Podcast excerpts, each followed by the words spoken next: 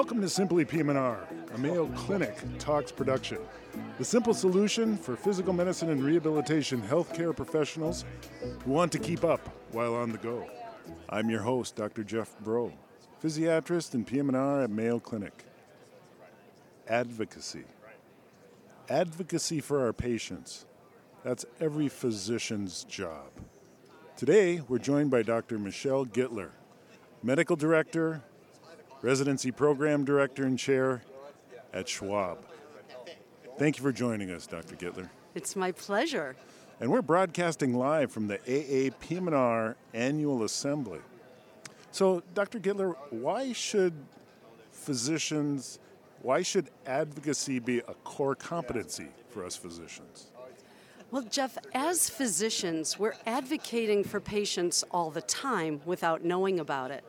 As rehabilitation physicians, we're doing a peer to peer to get someone into inpatient rehabilitation. We're appealing a medication denial, we're appealing the denial for an imaging study. Um, we are working to document all the things we need to make sure that someone with paraplegia gets a wheelchair because DME has to. Um, has to meet certain expectations, and being paraplegic isn't a reason for a wheelchair anymore. Really? it's fascinating.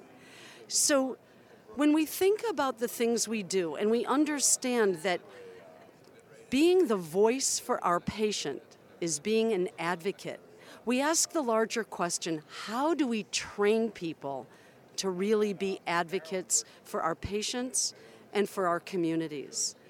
And one of the problems with advocacy right now is the more you do it, the less money you make because every time you're on the phone, every extra form you're filling out, you're not seeing patients. So not only, you know, are you doing this for your patients because it's the right thing to do, mm-hmm. but in some ways you're getting penalized for being an advocate. And that to me just seems wrong.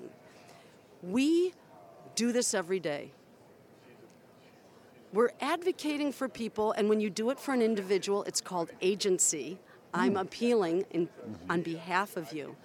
But we're doing things because there's a problem. And if we do advocacy well, what we're going to do is hopefully prevent the problems. So, as a physician, we can advocate on behalf of individuals all day long, and that's okay. That's great, and we need to do that. But if we really want to make a change in our communities and in our healthcare structure, we probably need to step it up and start advocating for bigger issues like access to health care for all the people that require access to health care, which is probably everybody, sure. right? Or a community that's accessible and has accessible housing so your patients can make it to their doctor appointments or training for individuals with intellectual disabilities so they can participate meaningfully in their community and be able to move out of their homes. So, what this means, though, is that you have to be comfortable getting either in front of a microphone or speaking to um, a senator or speaking to community groups or church groups to engage them, to get them to understand that health care is being involved in what many people think is the political sphere.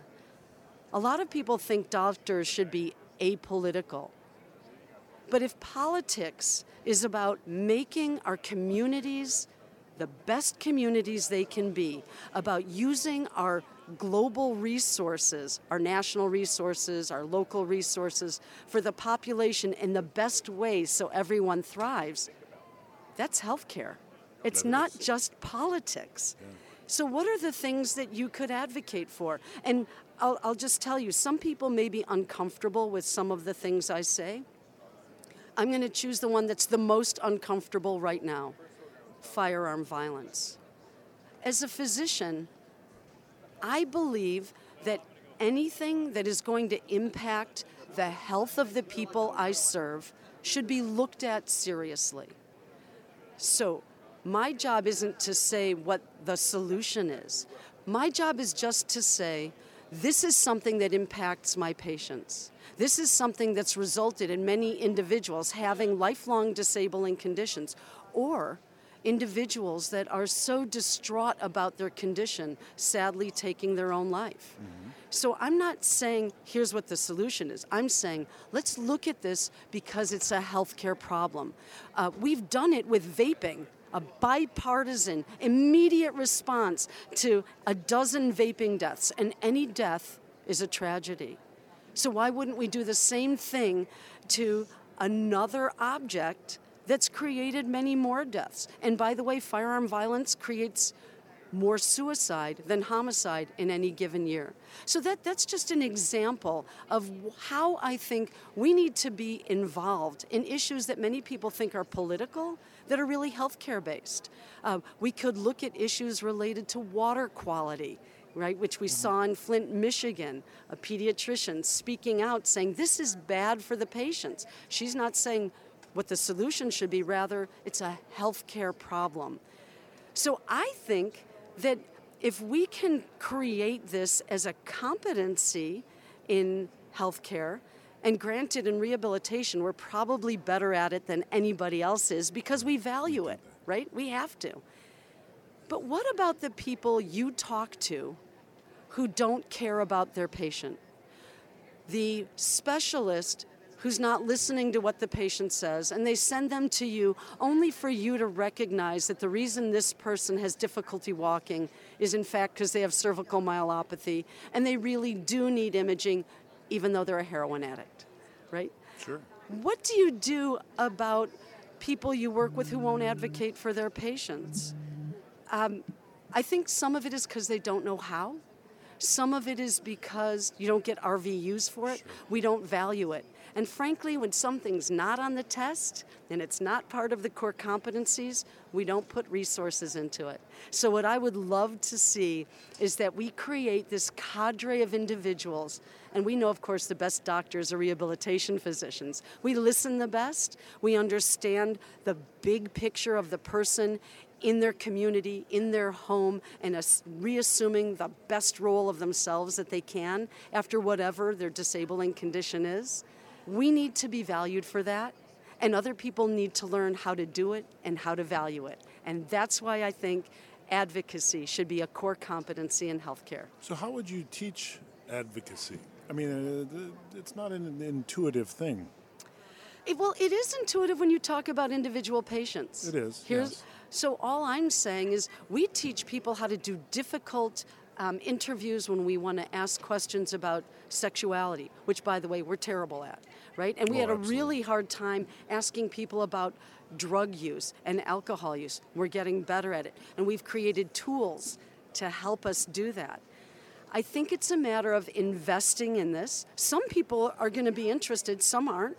But at least we have to learn how to value it first sure. and then train people up so that you can be the best at the peer to peer or you could be the best at speaking with your local government, regional, or national government to make sure that we're valuing things that we can fix to promote the health of the entire community we serve. I applaud that. On the flip side, I'm a busy clinician, you know, seeing patients. How do I fit that into my day? And that's, Jeff, that's the struggle. How do you fit it in?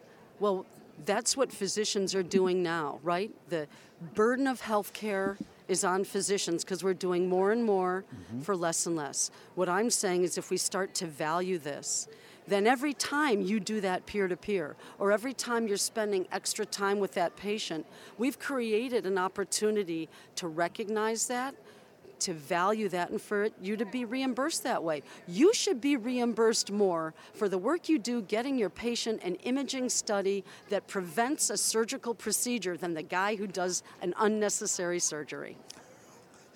I agree with you 100%. The hardest thing is talking to the patient, the easiest thing is doing a procedure to the patient. Absolutely. But, uh, it sounds lofty. How do we do this? We have to agree that we value it and who, who do you mean by we? I think it's the healthcare community has to agree that agency for the patient and advocacy as a larger issue is well within the sphere or realm of healthcare. Because if we don't prevent the things we can't fix, then we're not really doing our job as doctors. Uh, it, nothing will happen overnight, but we have to celebrate the physicians that speak out and speak up and rattle our cages and make us look twice at issues that we think are political so that we understand that these are health related issues. I liked your idea about gun violence. I mean, that has completely become a political. It, it makes just as much sense as, as vaping. You're right, we were able to take care of that. Right. And I, I sit back here and I think, is it the money involved? Is it the groups involved that eh, you know are fighting and resisting this? I, I think that what it is is we've all become so entrenched in being right. We've lost the ability to listen and create consensus about what's best. We've been talking about advocacy with Dr. Michelle Gittler. Dr. Gittler, thanks for your time. Thank you for having me. This is Jeff Brault, physiatrist and PM&R at Mayo Clinic, saying thank you for your time. Until we talk again, remember the words of one of our founders, Dr. William Mayo Rehabilitation is to be the master word in medicine. Thanks for joining us.